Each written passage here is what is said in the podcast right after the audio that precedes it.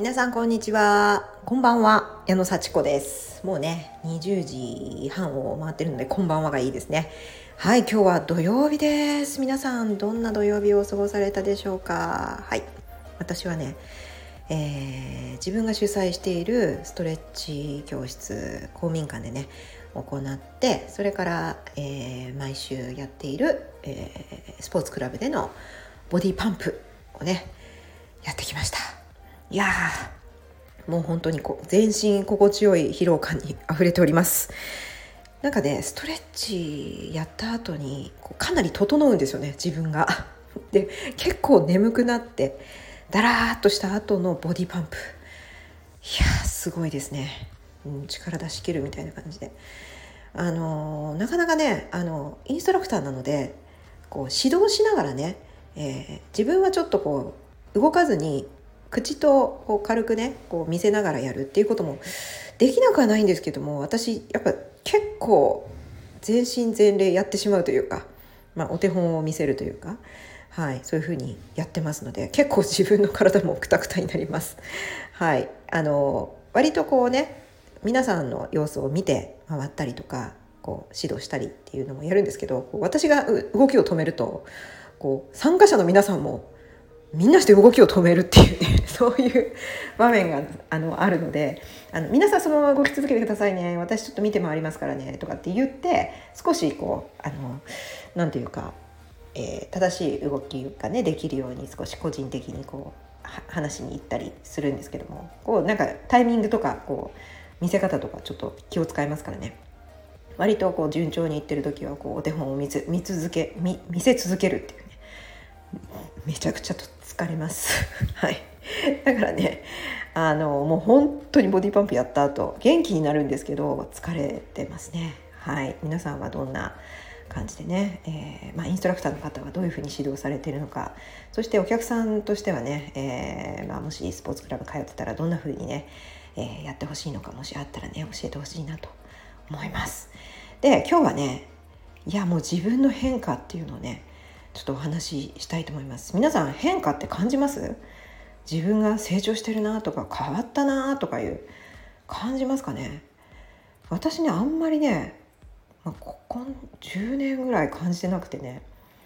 いやもうほんとずっとずっと同じこと繰り返しててなんか成長ないなって思ってたんですよ。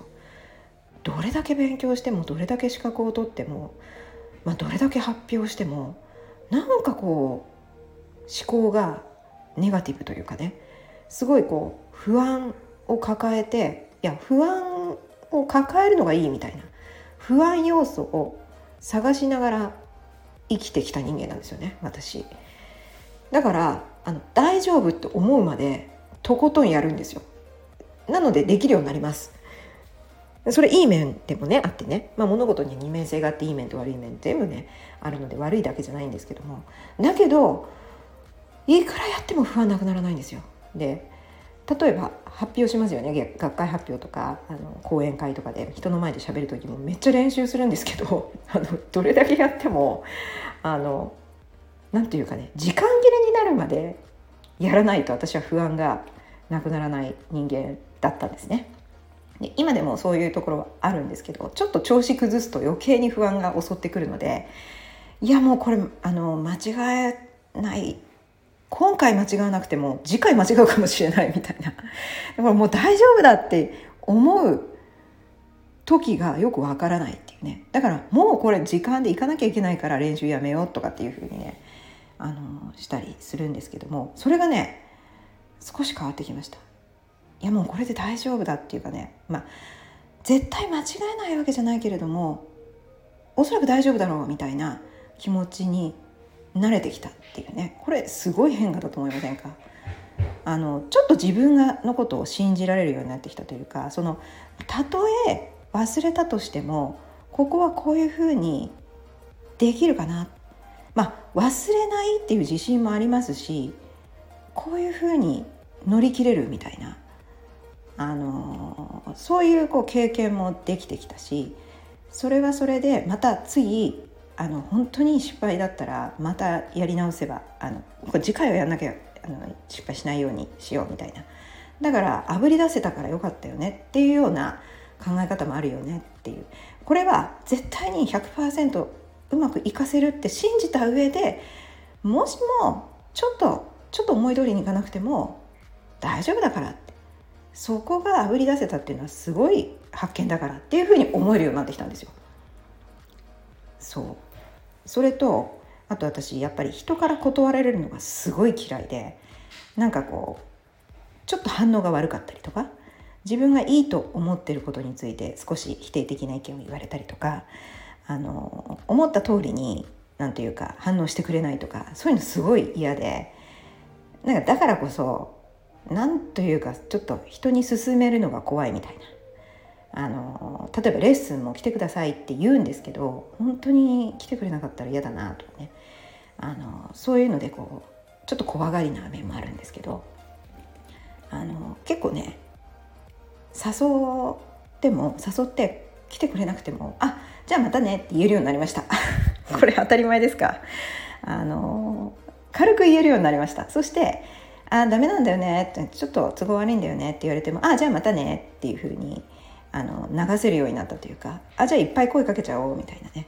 あのそういうふうになったしたとえそれで全然人が来てくれなくてまあ1人2人だとしてもあのいやまあこういう時もあるかなっていう。もうもっと早くから声かければよかったな。みたいな。次回はもっと早くあの声かけようとかね。あのそういうふうにちょっとまあこういうこともあるよ。逆にこれでもうももう将来的にめちゃくちゃこう毎日近くなってこうどうしよう断らなきゃいけなくなったらみたいな時になった時にいやあの時はちょっと人数少なくて声かけるのも怖くてっていう時代があったんだよなって振り返るようになったらめっちゃこうそのギャップがすごいよねみたいな。そういうふうにちょっと能天気なんですけども良くなった時に振り返れるようなこうちょっと期待外れの時期があるっていうのも楽しめるっていう気がしてきたんですよ。どうですかこの考え方の変化。断られてもいいしなんだろうちょっと思い通りに人が集まらなくてもいいしいやもちろん集めたいんですよ。集めたいのに集まらない時にいややっぱダメだどうしようやだもうって言うんじゃなくてまあそんなこともあるよねなんで集まらなかったのかなあそれ声かけるのギリギリすぎたんだなとかああ実はそんなに真面目に誘ってなかったとか、うん、なんかこう心の底から来てほしいって思ってたんだっけ私みたいな。ちょっと声かけるの面倒くさがってたとこあったよねとか。そんな風にこう自分を顧みてあじゃあもっとなんかこう魅力的なあの言葉があったかもしれないなとか。じゃあお客さん何を求めて来てくれてるのかなとか。なんかそういうふうにねいや本当に来てほしいんだったら言うことあるよねっていうようなところを振り返れるようになりましためちゃくちゃすごくないですか？なんかね私すごい変わったなと思います。きっとリアルで私をね知ってる方最近会った方変わったと感じてくださってると思うんですけどどうですかね、うん、ぜひ私の変化を生で感じてほしいし生じゃなくてもネットとか SNS とかでもし感じたことがあったらそれ正直に言ってほしいです。まあまあ触れ合ってる方触れ合ってるとかねこうお付き合いがある方どういうふうにね感じてるか私のことどう思ってて最近はどうかっていうのをね見られ方私ちょっと知りたいんでもしもよろしければいやお世辞とかなしでねあの変わってないと思ってるのに変わったって言ってくれなくてもいいんでいやこういうところがやっぱり矢野さん声が明るくなったよとかなんか表情違うよねとかそういうあのあと全然押し付けがましくなくなったよとか。さらっとするようになったよねとか。でも情熱的なのは変わんないよねとか。あのそういうじゃあ今私言ったのはちょっと自分がそうじゃないかなと思ったことですけども。めっちゃ能天気ですよね。でもちろんね、あの言えないこともねあるかもしれないんですけどなんかそういうことがねあのあったらコメントとかなんかメッセージとかいただけると嬉しいなと思います。なんか自分が変わったなって思うことって嬉しくないですか？ね。そういうのをこうみんなでシェアしたらまた楽しいかなというふうに思います。それでは今日も聞いてくださってありがとうございます。またね